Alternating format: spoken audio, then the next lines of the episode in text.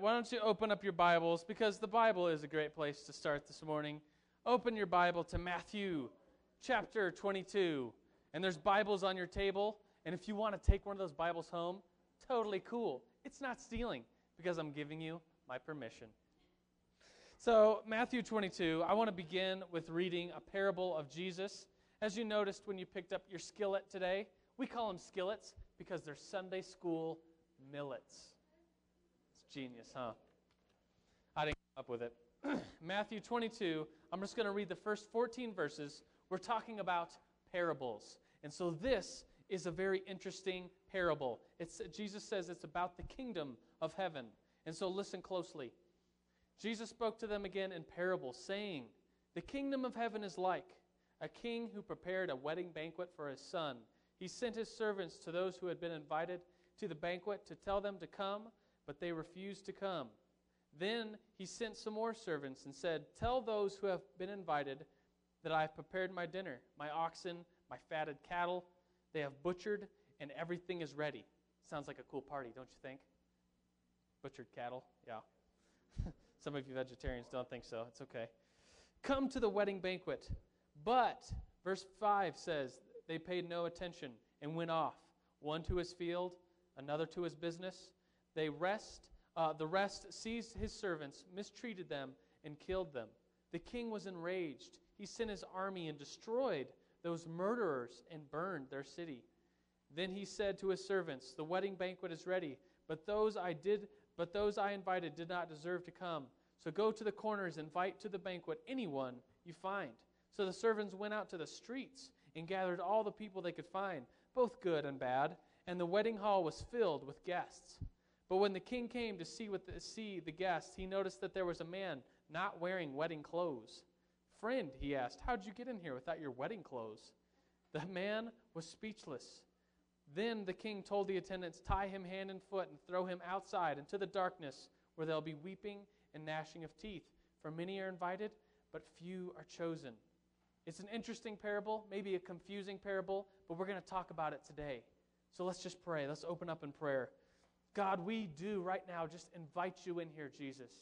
We just tell you that our hearts are open to you, that our mind is open to you. We are ready and willing for you to speak to us in a spiritual way, God, in a way that maybe transcends our thoughts, that, that we can learn knowledge, but you, God, will trans, transcend that and just teach us something right to our own spirits this morning, God, that we could experience you by reading these parables that are in your Word of God called the Bible. And so we just thank you and we praise you this morning. And everybody screamed, Amen. Wow, that was good. Good job. I love interaction. I love it when you guys scream. Some teachers wouldn't like that. I happen to like screaming. Maybe I should teach middle school. Then, then I probably wouldn't like it very much, huh? Well, this is the Mill Sunday School. Thank you all for coming. A lot of you are on time today. I'm impressed because there's, there's a lot of, there'll be a lot of people that come in late. That's okay too. But you guys are the chosen, the good ones. Sunday school is all about um, training in the knowledge of God. And I said last week that we, as the Mill Sunday School, are kind of the nerds of Mill Sunday School, but in a good way. Somebody said amen. Do you like being the nerds of the mill? I think it's a good thing. And so, Sunday school is designed to give us a foundation of knowledge about who God is, about the Bible, and so on and so forth. Because I think that sometimes, let me just tell you a story real quick. When I was in high school, I became a Christian. And when you're in high school, a lot of time, how many of you were a Christian in high school? And so you went to the, you did the church thing and all that in high school. Um, I, I, there was a lot of retreats that our, my high school youth group would go on. We'd do these sweet retreats, and a lot of times we'd go somewhere cool, like a ski trip or a trip to the beach, or just really cool stuff to get more kids to come and then talk to them about the Bible. And then a lot of the kids would say, Yes, this is all for me. I'm going to accept Jesus Christ. And out of those, that group of kids that accepted Jesus Christ, some of them went on, like I went on and accepted Jesus Christ and am still a Christian today and say, yes, God, uh, God is true, the Bible is true, I believe in what He has done for me. But some of the students that became Christians over this weekend retreat um, became Christians, and then the next week just stopped going to youth group. They said, "Yeah, I became a Christian, but uh, it's just not for me anymore." There, there wasn't. There was this pep talk, and there was this emotional experience that they had, but there wasn't any foundational knowledge to go with their faith. And, ladies and gentlemen, we need both. We need the head, the knowledge, and we need the heart response. Right? So that's what Sunday school is all about. We don't really do worship in here as far as music because I'm not very good at it. And, uh, and so we go, after this, we go into the main sanctuary, usually sit in section 11, right? And we experience worship and worship God with our heart and have a heart response. But in here, it's all about kind of being nerdy, kind of about getting the knowledge of God. Are you with me? Yeah. Of course you are. All right, let's do a little review. On your notes, it says review. If you're taking down notes, uh, there's pins on your table all ready for you. Hopefully, you got one of these when you came in. But as a review, um, you know, a lot of college classes, if you're in a Christian college, a lot of times, if you're getting your Bible degree or theological degree or Bible doctrine degree, um, often there'll be a whole semester course on the parables of Jesus. And for good reason. Last week we said that one third, a whole third of Jesus' teaching was in parables. And so if your Bible has red letters, like my Bible has red letters, those the red letters are the words of Jesus, one third of those red letters fit into words that are part of parables. Is that a lot? Yeah, it's a whole lot. It's a whole bunch. A third is a lot of somebody's teaching to be in stories. We have in history, if we look at history and say, who else liked to tell parables?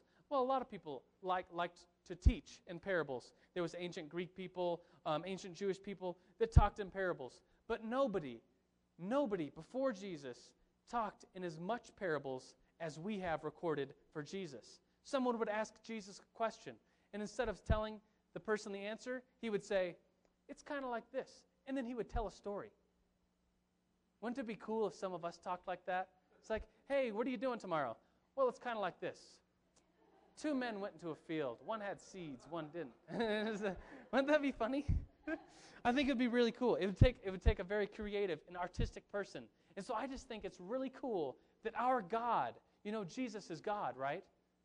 Jesus, God, same thing, one in being with the Father, that our God came to this earth and didn't just teach like this. He could have just taught like this. He could have just stood up and said, God is good. Prayer is good. You need to repent to be forgiven. He could have just taught like that, gave a ton of bullet points. Instead, he told parables. He told the parable about how prayer is good. He said, Here's a parable about a persistent widow that goes to the judge and begs the judge. And then the judge changes and, and relents and allows this widow to have what she wanted. Or here's a parable about how God is like this, this boss man that hires a bunch of people and then pays them all the same wage, even if they only worked a half hour. They pay him for the whole day's wage. Isn't that good and good and cool of our God? Jesus told parables. And I think last time we talked about the reason why Jesus talked about parables is to get a heart response. I'll explain what that means in a second. But sometimes, if we look at these parables, the parables in and of themselves were the teaching of God, were the teachings of Jesus. Jesus was asked a question, and then he tells a story. And very rarely, my friends, do we have Jesus explaining what the parable meant. I can only find one example where Jesus tells the parable. It's the one of the seeds and the soil. Some of you might be familiar with that parable. But his disciples come to him afterwards and say, Jesus, what does that parable mean? And so he explains, well, the seed is, is, is, the, is the good news of God. Satan is the bird that eats it up. Uh, the weeds are the worries of the earth. He explains that parable. But all the other parables, I can't find him uh, telling a parable and then explaining it.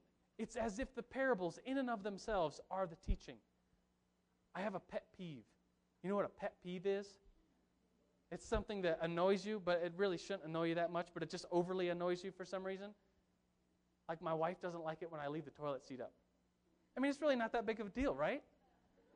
the girls are like, actually, it is a big deal. um, my pet peeve is this I don't like it when a, someone tells a story or a parable or an analogy or does a drama, and then immediately after that drama or that parable or that story or that sermon illustration is told, they get up and explain it as if you all are retarded and dumb and can't figure it out. Is anybody with me? Do you know what I'm talking about? There's, uh, because like sometimes the story will be so powerful, you'll be like, wow, That was a powerful illustration. Maybe your eyes are watering up. Do you understand what it means? Of course you do. Your eyes are watering up. It's a powerful story. And then the person kind of ruins it and says, Well, here's exactly what it means. Let me spell it all out for you. It's like, dude, I don't need that. You just hit me. I was touched. I was crying, for goodness sakes. You don't need to explain what that story was. I think that's how Jesus did it. He just told the story. He let the power go out and hang there. I was watching, um, I watched a movie last week called Amelie. You know, it's like a French film. You got to watch it in subtitles. It's very, very artistic. If you've seen it, it's it's just a really interesting artistic movie. And so I liked it. And I was like, wow, this is kind of cool because you know I'm the same guy that does the Friday night shows, right? So I like videos. I like just movies and stuff. So I decided to watch it again and, and watch it with the uh, director's commentary. Any film nerds like to do that? Rewatch them? Nobody? Okay, a couple of you. All right. I got a shout out. All right. There's like three of you. I love to do that. Maybe it's just a nerd thing to do to rewatch the movie you just watched with the director's commentary on it. So I did that. And the director, the first thing he said, it was in, he, he was talking in English, and he said, hello, ladies. They always start off with, hello, ladies and gentlemen. I'm director so and so. This is you're watching Amelie, and I'm going to give you my commentary as we go along. And then he said, uh, first thing I want to say is, do not watch this. It's going to ruin the movie for you. It's going to take the magic away from the movie for you. And so please, this is only for you that want to make films and, and learn about how we how we did the film. But my producers are making me do this. And, and so don't watch this. It'll ruin the artistic value of the movie for you. And I think that's true. It'll ruin someone explaining exactly what everything means, kind of takes away the heart response in a little way. And so last week we talked about how Jesus, we, we asked the question, why did Jesus talk in parables? He didn't have to, but he did. We answered the question by saying, well, that stories, analogies, illustrations don't really speak to our mind, they speak to our heart. I mean, how many of you have cried in math class? You're like, oh, this is so good. Calculus. Oh, man, this calculus equation. It's so beautiful. Maybe some of you did. Some of you just rose your hand. You're real nerds. But how many of you honestly have cried, like in literature class? Maybe, maybe not in the class itself. That might be a little over the top. But uh, maybe reading a good book. You're in your literature class. You've cried reading a book. Sure, I bet some of you probably have. Um, and so there's a, the, the parable, the story speaks to our heart because Jesus wants us to know the knowledge, but then he wants that knowledge to travel the 12 inches, which I, with my old youth pastor said, the hardest distance to travel is the 12 inches between a man's or a woman's mind and their heart.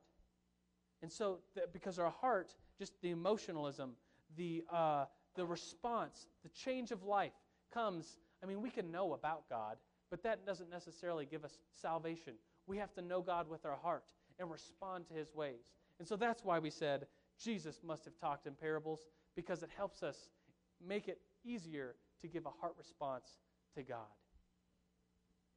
Amen. Thank you.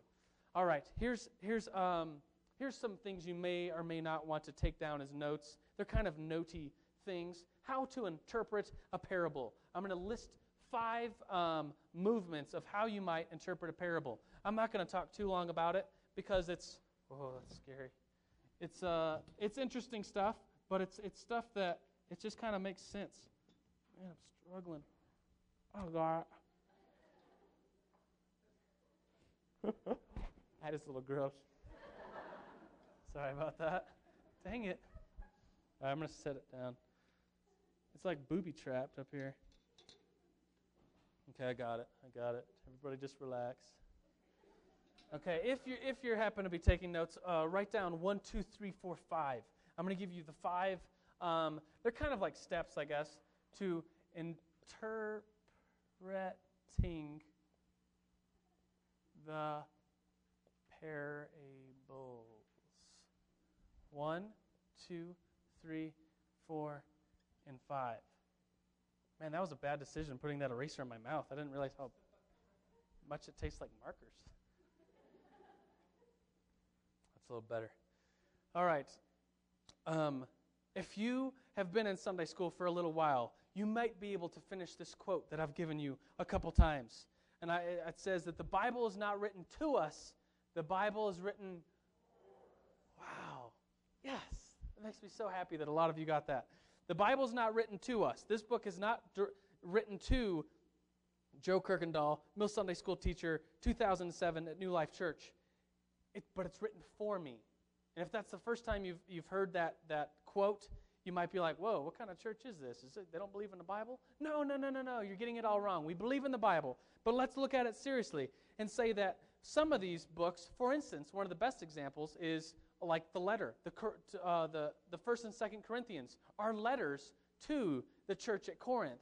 In, the, in like 60 AD, they're actual letters from Paul to a church in Corinth. They're not to you and me, New Life Church, but they're for us, right? I'm so distracted by the motorcycle. If I had the gift of immortality, I would go out and buy one today. What was I saying? Man, I get so distracted. Remember last week or a couple weeks ago there was a balloon floating around? That was a good one too. All right.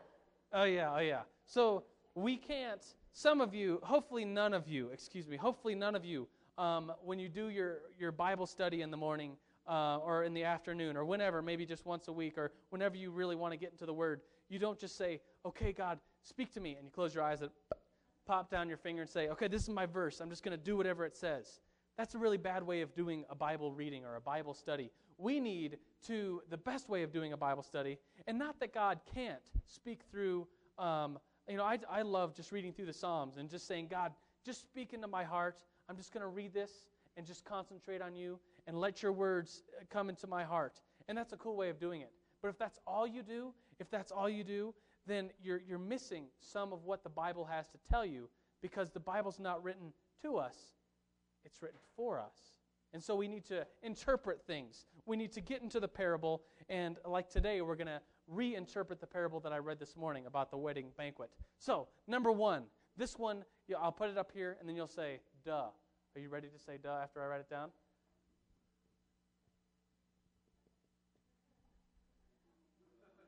Was it duh?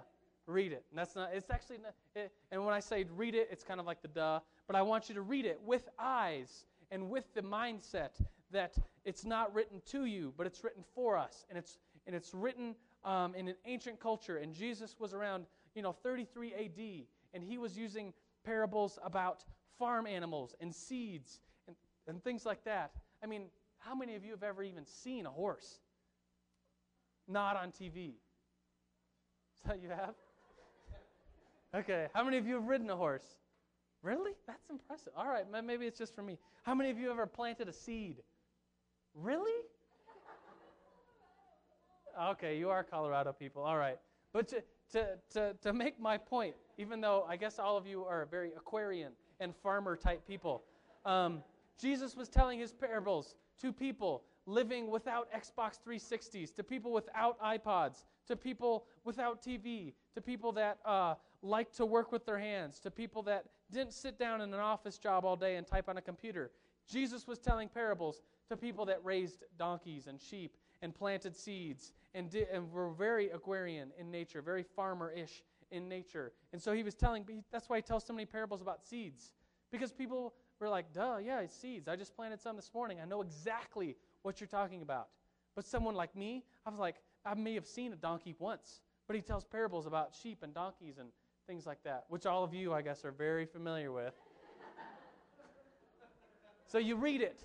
Number one, you read it like a person that's from an ancient culture. Number two, I'll just list these and kind of talk about them quicker. Number two is you look at the cultural and historical. Uh, you make note of the, the culture, cultural and historical features. Like today, when we look at the parable of the wedding feast and the wedding banquet, and some dude that does, isn't wearing the wedding clothes and he gets taken away and beaten up, it seems like, whoa, what? Why wasn't he wearing the wedding clothes? And what's the big deal about not wearing, wearing the wedding clothes? Well, that's a cultural thing back in that day. And so we're going to look at that. Number three, listen to the context of Jesus' teaching. Uh, see, context. Context of JC, that stands for Jesus Christ's. Context of Jesus Christ's teaching. If he's in the middle of teaching about faith and then he tells a parable about a mustard seed, then the parable is probably about faith. Even if Jesus doesn't say, here's a parable about faith, the, the seed represents this, this represents this, and this represents this. He doesn't need to. He's talking about faith, and then he gives a story about it. So, the context of Jesus' teaching. Number four, uh, who the parable is to. So, to whom? Question mark. Sometimes Jesus tells a parable in direct correlation to someone asking him a question.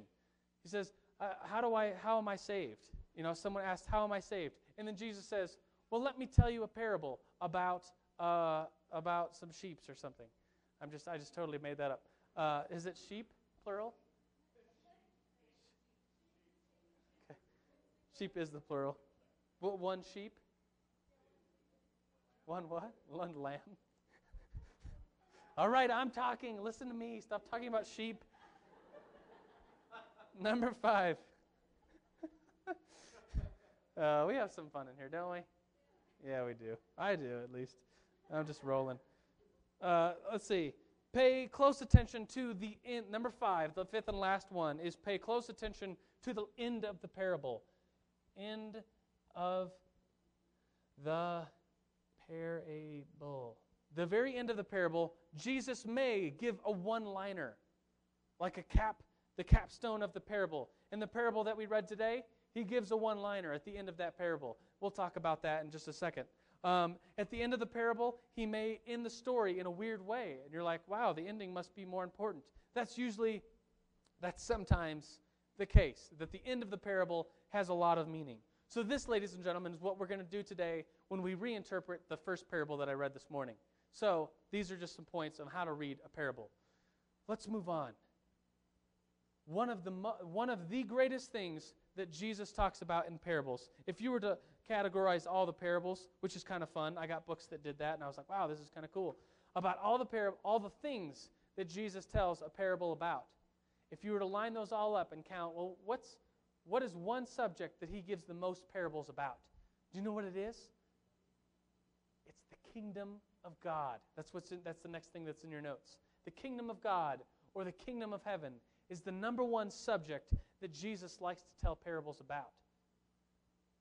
What in the world is the kingdom of God or the kingdom of heaven? Well, first let's look at how many parables are about the kingdom. He's, he, he begins a lot of different parables about the kingdom of heaven is like, and then he'll tell a parable. I have a whole bunch of scriptures that I want to read for you just real quick. Um, uh, they're, they're, they all start with the kingdom of heaven is like. Matthew 13, 24. The kingdom of heaven is like a man who sowed seed in his field. The kingdom of heaven is like a mustard seed which a man took and planted in his field. The kingdom, uh, Matthew 13, 33. The kingdom of heaven is like a yeast that a woman took and mixed into a large amount of flour and worked it all the way through the dough. The kingdom of heaven is like treasure, treasure hidden in a field. When a man found it, he hid it again, and, and in his joy went and sold all he had to buy that field. Again, the kingdom of heaven is like a merchant looking for fine pearls.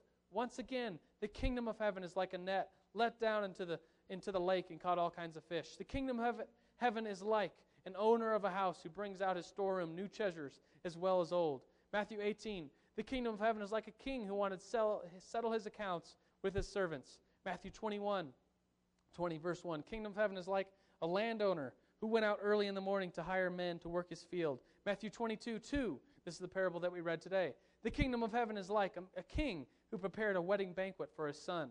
Mark 4:30. What shall we say of the kingdom of God, or what parable shall we use to describe it? It is like a mustard seed, which is the smallest seed you plant into the ground. I'm out of breath because Jesus loves to begin parables with the kingdom of heaven is like, and then he tells a story, a parable about what the kingdom of heaven is like. So, what is this kingdom of heaven all about? I think we would be wrong if we just said that the kingdom of heaven or the kingdom of God, same thing. Jesus uses them as similes, he uses them back and forth. Same exact thing. Kingdom of God, kingdom of heaven. I think we would be wrong if we just said that the kingdom of heaven is just salvation. If we just said, oh, salvation is what Jesus is talking about, I think we'd be wrong. Because we have to do this the cultural and historical idea of the kingdom of heaven. In some ways, this, this first idea, when I first learned of it, blew me away. So pretend, just for a second, you could put your pens down, your pencils down for just a second. Um, pretend you're a little boy or a little girl living in, let's just say, 0 AD, right around the time that Jesus came back. You don't have to close your eyes unless you want to. Um, you're a little boy or a little girl, a Jewish little boy or a little girl, around 0 AD, living in Israel, maybe living in some little small town in Israel, and you're sitting in your house, uh, in your little, you know, maybe thatched roof house with clay bricks. You're sitting there playing your Xbox 360, and some people, just kidding. Maybe you're playing with a dreidel. You know what a dreidel is? The little top thing? Because you're a Jewish little boy or girl. That's what you play with. You didn't have the Xbox, you had a dreidel. One's better than the other. I think the dreidel's better. you know, I have an addiction to video games. I realize that I am powerless against them and cannot touch a video game. Some of you guys, maybe some of you girls, know what I'm talking about. You'll start playing a game like spring break. Uh, about three years ago, I was graduating seminary, and during this break, this spring break, I decided I need to set aside time in order to find a job because I'm graduating in a couple months. But instead, uh, my roommate had this game called Far Cry. Anybody? So anybody know that? No. Okay, a couple couple video nerds know it. Uh, it's called Far Cry. It's like the shoot 'em up game. I started playing this game and needed to get a job after I graduated, but I played this game for like 16 hours a day. I have an addiction. And since that spring break, I haven't touched a video game. I know it's a problem I have. You know, Nintendo, like back in the day, I would play until my fingers were like, oh, mom, mom, help. But, anyways, all right, that has nothing to do. It's just me getting distracted. Okay, imagine yourself. Maybe closing your eyes will help you, maybe not. You're a little boy or a little girl playing inside your house around 0 AD. Your house is probably made of uh, brick, uh, like mud brick. You have thatch roof. It's a small little house. All of a sudden, somebody knocks on your door and men come busting in saying they're tax collectors. Maybe they hold your dad down, maybe they hold your mom down, and they rummage your house because money, like real money, paper money, or coin money, wasn't that popular in that time. And so maybe they just took something of value. Maybe they took some, some jewelry or they took some animals to pay taxes to the Roman government. And so sometimes what really ticked off Jewish people is that they weren't citizens of Rome. They were not citizens of Rome. They didn't have the right to vote, they didn't have a right to a fair trial, but they were taxed because they lived in Rome, because Israel was part of Rome, because the Roman Empire had come and conquered Israel. So you're this little boy or a little girl sitting in your house. You just saw a bunch of people come in in the name of tax collecting and stole a bunch of stuff. And what would sometimes happen, what would really tick off the Jewish people, is that sometimes the Jewish people themselves were the tax collectors uh, and on the authority of the Roman government, they were ta- taking taxes for the Roman government, even though they were Jewish themselves. So you see this picture of, of someone just stealing, basically. And usually a tax collector, a lot of times they were hated because they would take a whole bunch of stuff and then keep some for themselves and then give some back to Rome as taxes. And so you're this little boy or this little girl that just got their house raided by tax collectors on a Roman authority and your dad said, your dad may be crying, or he may have just cried and said, "Oh, what a bad situation." And he pulls you up on your lap, and he says, "Things are going to be better someday." Did you know that God has promised us a king? A Jewish king is going to come into Israel and is going to rule Israel, and we're no longer going to have to be uh, give our authority to this Roman government. But we, as Jewish people, as our family, as our extended family, we are going to rule this land, this Israel that God promised us Israel. If you read the Old Testament, does God promise the, the land to the Israelites? Yes, He does. That's God's promise to them. And, and so your daddy pulls you up on his knee and he says, Let's look at this passage in Isaiah. And maybe you're lucky enough to have a scroll of Isaiah sitting right there. And he pulls it out and he says, Read this, Isaiah 9 6. He says, For to us a child is born, to give a, a son is given, and the government will be on his shoulders and he will be called Wonderful Counselor, Mighty God, Everlasting Father, Prince of Peace. Of the increase of his government and peace there will be no end. He will reign on David's throne and your father says, Remember David and the stories I told you? King David? There's going to be another king in the line of David that's coming. And over his kingdom, establishing, upholding it with justice and righteousness from that time on and forever. The zeal of the Lord Almighty will accomplish this. And so you're that little boy listening, maybe as your father is, tears in his eyes saying, Things are going to be better someday. And then maybe he pulls out the scroll of Psalms, the book of Psalms, and he reads Psalm 89 27. And it says, I will appoint him my firstborn, the most exalted of the kings of the earth.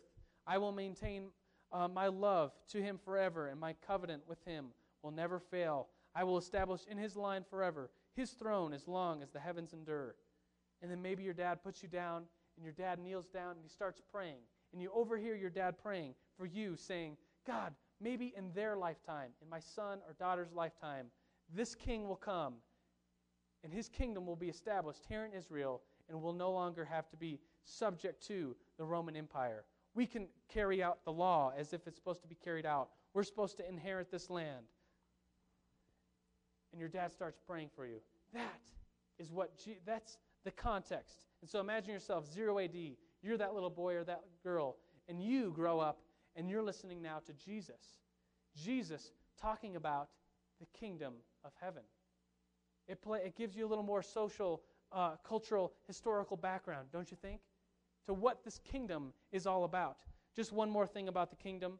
Uh, in the eyes of a Jewish person around 0 AD and 33 AD, there were three, excuse me, there was four political parties of the Jewish people that wanted to carry out the law and wanted to be Jewish in every way, but couldn't because the Roman Empire was, was there. The Roman Empire had its hand of justice upon the people that wasn't necessarily their way of carrying out things. And there's four political parties. You've probably heard of these before, quite possibly in the Bible or uh, just in um, thinking about things. The, the Zealots, the Essenes, the Sadducees, and the Pharisees. Have you heard of those political parties before?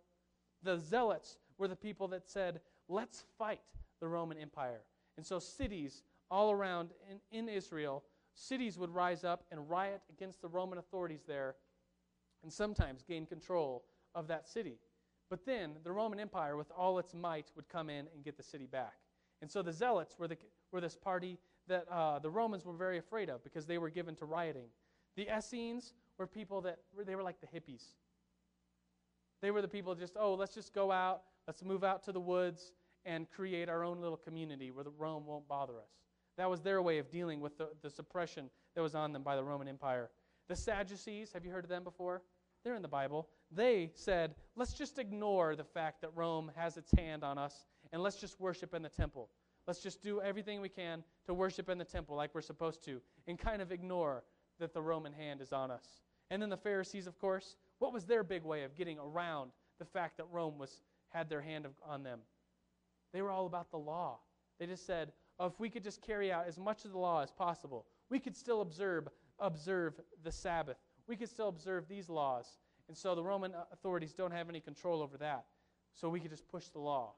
So that's, that's just a little more background, a little more cultural and historical idea of what Jesus talked about when he was talking about the kingdom. The Jewish people were expecting a real king to come and rule in Israel, in Jerusalem, and give them back their authority. But instead, Jesus said things like this. Let's look at Luke 9 27. I'm just going to read this one verse. Imagine yourself in a crowd as, a Jew, as that Jewish boy or that Jewish girl grown up and now listening to Jesus. Jesus says, I tell you the truth. Some who are standing here will not taste death before they see the kingdom of God. And you're like, whoa, what? Did I just hear you right? You're saying the kingdom is very close. You're saying that the kingdom is coming, that, this, that we're going to have our kingdom back. Did I just hear you right? and then you think to yourself, is this Jesus, the one who is going to be king over Israel and give us back our peace? And then you hear things like this Matthew 4:17. From that time on, Jesus began to preach, Repent, for the kingdom of heaven is near. And you're like, oh, wow, the kingdom of heaven is near. We're close to having a king back and for better times. But then, but then, he ta- starts talking about how the kingdom may be more spiritual in nature and you're like, this isn't the way I've always heard it said. He says things like this in the Beatitudes, Matthew 5 3. He said, Blessed are the poor in spirit, for theirs is the kingdom of heaven. verse 10 says, Blessed are those who per- are persecuted because of the righteousness for their because of righteousness, for theirs is the kingdom of heaven. And you're so you're sitting there listening to Jesus and saying, Oh, is he just talking mamsy pamsy spiritual stuff?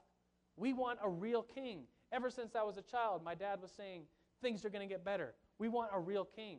And here this Jesus is saying that the kingdom is just spiritual. And then he says things like this Nor will the people say, Here it is, or there it is, because the kingdom of God is within you. And maybe you're sitting there, and then maybe you get it. Maybe you get it and say, Oh, wait, this spiritual kingdom is more important than a physical, worldly kingdom. That this Jesus is taught, maybe you get it. And you're like, Yes, Jesus is talking about how he is the king of the kingdom of heaven and how that is grossly more important, more valuable than just Israel getting its peace. That Jesus is talking about a spiritual kingdom of salvation that you can receive in your heart, that this kingdom is within us and no one can take that away. Some of, some of the people sitting there may have got it. Some of the people there may have said, This isn't the way that I would want it to happen. I want it to happen with a real king, not this just spiritual talk. There's this uh, professor of, uh, he's, he was actually at Fuller Seminary, which is my old seminary. He's, he's known for uh, books about the kingdom and ideas and just really cool stuff about the kingdom. And he coined the phrase that when Jesus mentioned the kingdom, he said the kingdom is already, but not yet. That Jesus on earth is saying the kingdom of heaven is before you. The kingdom of heaven is right now, but it's not totally in fulfillment yet. You know Jesus is coming back a second time? You believe that, right? It's core to our beliefs as Christians that someday, and we'll be silly, we'll be silly if we say when he's coming back, because no one knows. The Bible says that no one knows when he's coming back, but he is coming back. He's coming back on a white horse to rule in authority, and he will come back and rule Israel and rule this earth, a new kingdom, a new earth, a new heaven right here. Jesus will rule it. He's coming back for sure. But right now, the kingdom is already here. The kingdom is within us right now. It's already, but not yet. Do you get it? It's, it's a good phrase. I like it a lot. And so let's look at this, this, this parable of the wedding banquet. Turn to Matthew 22. We're going to spend the rest of the time in Matthew 22 looking over the parable that we read in the beginning. So I'll give you a second to turn there. Matthew 22, verse 1 through 14. And maybe you'll maybe in some ways we'll get it a little more. That G- when Jesus was talking to these people saying, This is what the kingdom of heaven is like, he tells them a parable. And people sitting there would be like, hmm, that's that's interesting. Because the kingdom of heaven is something that's supposed to be coming, right? Here, here's what we have. Jesus spoke to them again in parable, saying, The kingdom of heaven is like a king who prepared a wedding banquet for his son. I mean, imagine the party for just a second. You're sitting, remember as, as you're playing with your dreidels as a kid? I mean, that's about the most fun you could have. There was no Xboxes, no iPods, no entertainment business, no Hollywood, no movies, no DVDs, no Pirates of the Caribbean. Like a part a party like this would be, I mean, if the king himself, if the king of your nation threw a party for his son, wouldn't you want to be there? Yeah, it'd be like being invited to, by the president to come to the White House and hang out with uh, all the White House people and eat some really good food. Of course you would want to go. So the king prepared a wedding banquet for his son, party of the century. He sent his servants to tell those who had been invited to come to the banquet, to tell them to come to the banquet, but they refused to come. No reason is given as to why they would refuse to come to a sweet party like this. Maybe it's because, I'll get to this in a second, but maybe it's because it wasn't the party they were thinking of. That the kingdom they were thinking of was something that was, was going to happen on earth. But Jesus was talking about a heavenly kingdom. And they're like, that's not my way. We'll talk about that in a second. But then he said, it says in verse 4 Then he sent some more servants and said, Tell them, those who have been invited, that I've prepared my dinner. Basically, brag about the, how cool this party is. My oxen, fatted cattle have all been butchered. Everything is ready. Come to the wedding banquet. In those days, meat was a really, I mean, we have, we're Americans, um, home of, you know, abundance, and we have meat probably at every dinner, every lunch, you know, if we wanted to, bacon at every breakfast. In those days, in a poor nation like third country Israel, um, in this in this time period, meat was a hard thing to come by. You had you know rice and beans. Meat was like oh maybe once a week you could have a delicious fattened cattle. so he's bragging about how cool the party is. But verse five, but they paid no attention and went off, one to his field, another to his business. And then it says something horrible. The rest seized his servants, mistreated them, killed them. The king was enraged. Yeah, wouldn't you be too? You throw a party, you send some servants out to tell about the party, and the servants get killed. You'd be ticked. T.O.'d. He sent his army and destroyed those murderers and burned their city. Verse 8 says, Then he sent, uh, said to his servants, The wedding banquet is ready, but those I invited do not deserve to come. Go into the streets and invite to the banquet anyone you can find. So the servants went out into the streets, gathered all the people they could find. Excuse me. Both good and bad. And the wedding hall was filled with guests. Let's talk about that part just real quick. No reason is given as to why people did not come to the wedding banquet. I'm going to argue that, that because this parable is about the kingdom and because of this cultural and historical idea as we kind of interpret this parable, we could say that Jesus was saying in this, in this parable that people didn't want to come because, because they didn't want to. They, they didn't, maybe they didn't think that the kingdom was like how, how they wanted it to be. Maybe they wanted it their way, and it wasn't their way. And so they decided not to come.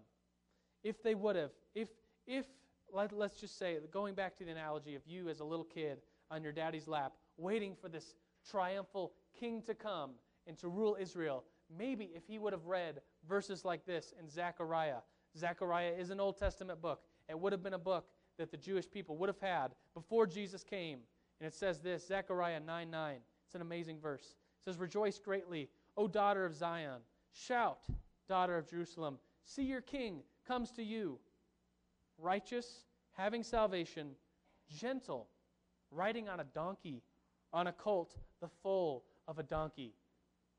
All of you in here that raised your hand and, and said you had seen a donkey before, they're little animals. They're not like, you know, a, a king should come in on a big white horse with a, with a parade, right? But here it's prophesied that a king will come on a donkey. Is there anyone that came to Jerusalem riding on a donkey? Yeah, Jesus. Remember that story? Remember? He comes in riding on a donkey, and people are singing Hosanna and laying clothes and palm branches as, as a king comes in riding on a donkey. Maybe if your father put you on his lap and read that, you would have realized that, wait, this king that's coming is going to be gentle. He's going to be humble. He's going to be riding on a donkey. He's not going to be the kind of king that rides on a white horse, at least not this time. Second coming of Christ, it says he's coming on a white horse with all power and authority. Jesus talks about lots of his parables are about how this is what a kingdom usually looks like. The king at the top, that's the king. Here's all the people. The king rules over all the people. But Jesus teaches about an upside down kingdom where here's all the people. That's me and you in Mill Sunday School. And then the king is at the bottom, that Jesus died for us, that Jesus serves us, that he places himself below us, that he washed the feet of his disciples. Remember that? And how Peter was so upset? Said, Why would you wash my feet? You're my master, you're my teacher. And Jesus says, If I don't wash your feet, you have no part with me. And so Jesus likes to talk about an upside down kingdom. And so people wanted, some people, the people that Jesus was really telling this parable to, didn't understand the kingdom because they wanted this. They wanted the white horse king to come in and take over the, the, the geographical land of Israel. But Jesus was doing something much better. He was taking control of our spiritual lives, giving us authority in His name that we might know Him. And so, this last part of the parable, we'll close with this idea. The, par- the end of the parable is really weird, and it takes, it takes some of this to understand it the cultural and historical data. Verse 11 says When the king came to see the guests, he noticed that there was a man not wearing wedding clothes. Big deal or not big deal in our, in our culture? If someone shows up to, like, I, like me and my wife got married uh, five, five something months ago, right? And there were some people there probably in jeans. I didn't even notice. Not a big deal. There was probably people there without suits on, without ties on. Big deal or not a big deal? Not a big deal at all. But in this culture, big deal. BD, big deal. Friend, he asked, how did you get in here without wedding clothes? The man was speechless. The king told the attendants, Tie him hand and foot, throw him outside into the darkness where there'll be weeping and gnashing of teeth. And then he ends it with a one liner many, invi- many are invited, but few are chosen. And so you think to yourself, wait a minute, aren't these the guys that, that were just. Didn't the servants go out into the streets, invite anybody they could? And then they came in? Well, duh, that's why they don't have their wedding clothes on, because they were just standing in the street chilling. And then they get invited to this wedding. Why would they have their wedding clothes on? And so I did what all you should do if you come into a confusing situation. I have a study Bible, and so I looked down at my study notes, and then I pulled out a commentary. A commentary is a book, a book that goes with the Bible that helps explain some of the cultural and historical things. And it says that in that culture, the wedding party would be the ones to provide the clothing for their guests. And so when someone showed up in their street clothes, you'd go into a separate room, and clothes beautiful wedding clothes would be given to you. And so you're like, sweet, get to wear these. And you go into the party, and everybody's got the sweet wedding clothes except for this one dude. We don't know why. No reason is given as to why this dude doesn't have the proper wedding clothes on. For me, I, I, I try, to, try to think of an analogy, and I thought of the analogy of like a high school graduation. When I graduated high school, you had to graduate with the cap and gown. You couldn't graduate and just walk, walk across with anything on or nothing on. you had to pay your respect to the school and be all uniform. You had to give your respect to the people in the audience, your parents, the people that came to see you. You had to look nice. You had to have cap and gown on. You had to be uniform for the reason of showing your respect. And as, as we, I think we even had a, we had to sign something that said we will not change or modify our gowns or caps. Did you guys have to do that when you graduated high school? you had because I guess in the past, I had, I had heard rumors that somebody in the past, I graduated in 96, which was a little ways ago, but somebody even longer before I graduated in 96 had uh, embroidered the band Guns N' Roses on the back of their gown and thought they were all cool and like Guns N' Roses. and just, I mean, it's a disrespectful thing. I mean, of all things, Guns N' Roses, come on, that's ridiculous, anyways. But someone had, it's just disrespectful. And so, even in our culture, our culture says, you know, if there's a costume party and you show up and you're not really wearing a costume, really it's not that big of a deal. No one's going to tie you hand and foot and throw you out into the streets, as it says in here. But in that culture, it was a really big deal. The wedding clothes were provided for you. And it was looking at the king and with total disrespect saying, I don't need to wear your clothes. I could do things my way.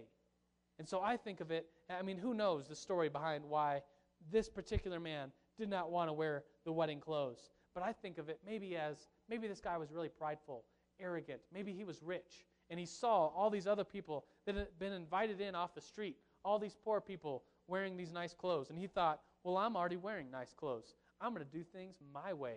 I'm going to go to this party dressed in my own clothes because this is my way. But the king was disrespected by someone saying, I'm just going to do my things my way. So he tied him up. He had his servants tie him up, throw him out of the party because he was, he was trying to do things his way. I'll close with this verse John 19, 15. It's a really interesting verse. The context is Jesus standing there after he had been whipped, after he had put that crown of thorns on. He's standing there with Pilate. Pilate standing there, Jesus standing there, the crowd of people, mostly Jewish people, high priests, Pharisees. They shouted, the Jewish people in the audience shouted, Take him away, take him away, crucify him. And then Pilate says, Shall I crucify your king? See, the Jewish people in the audience wanted Jesus dead because he was claiming to be king of their, and they didn't want him to be king. He came riding in Jerusalem on a donkey. He was humble. He washed people's feet. That's not a king, right?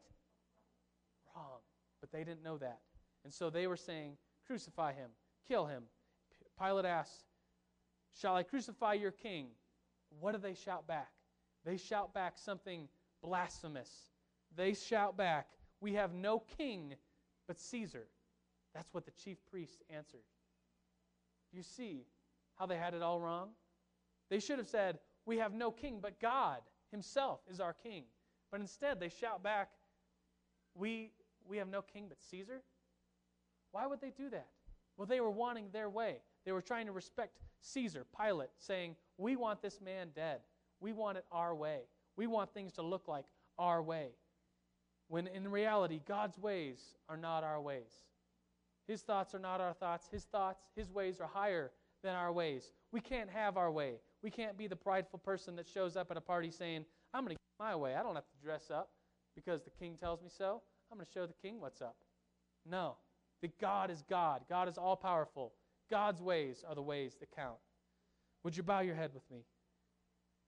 God, we, right now, as, as, as we sit in here as the Mill Sunday School, God, would you show us things that, that our heart may be proud in, that we may have, we may want our way, and that way may not be your way. God, would you let us conform to you, the creator of all the earth, of all the heavens, of the universe, God? Let us conform to your ways. And God, just in this moment, would you show us specific things that we need to repent of, that we need to say, God, our ways are not your ways. We're sorry. Would you forgive us of our sin? Would you forgive us of our pride? Would you forgive us of ways that, that we've offended you by not conforming to your ways? And we just invite you in to do that, God. We invite you in to lead us to repentance this day. And we know, God, that you are faithful to forgive. That no matter what we've done, what sin we've had in our lives, that you are faithful to forgive us. The Bible says that you can wash us whiter than snow, that we could be pure in your sight. And we just give you all praise for that, God. We thank you that we could come to you as servants and that you say, Well done, good and faithful servant. That we could please you by asking for forgiveness of our sins and following after your ways. And we're just excited to do that, God. So we worship you, we praise you, and everybody said, Amen.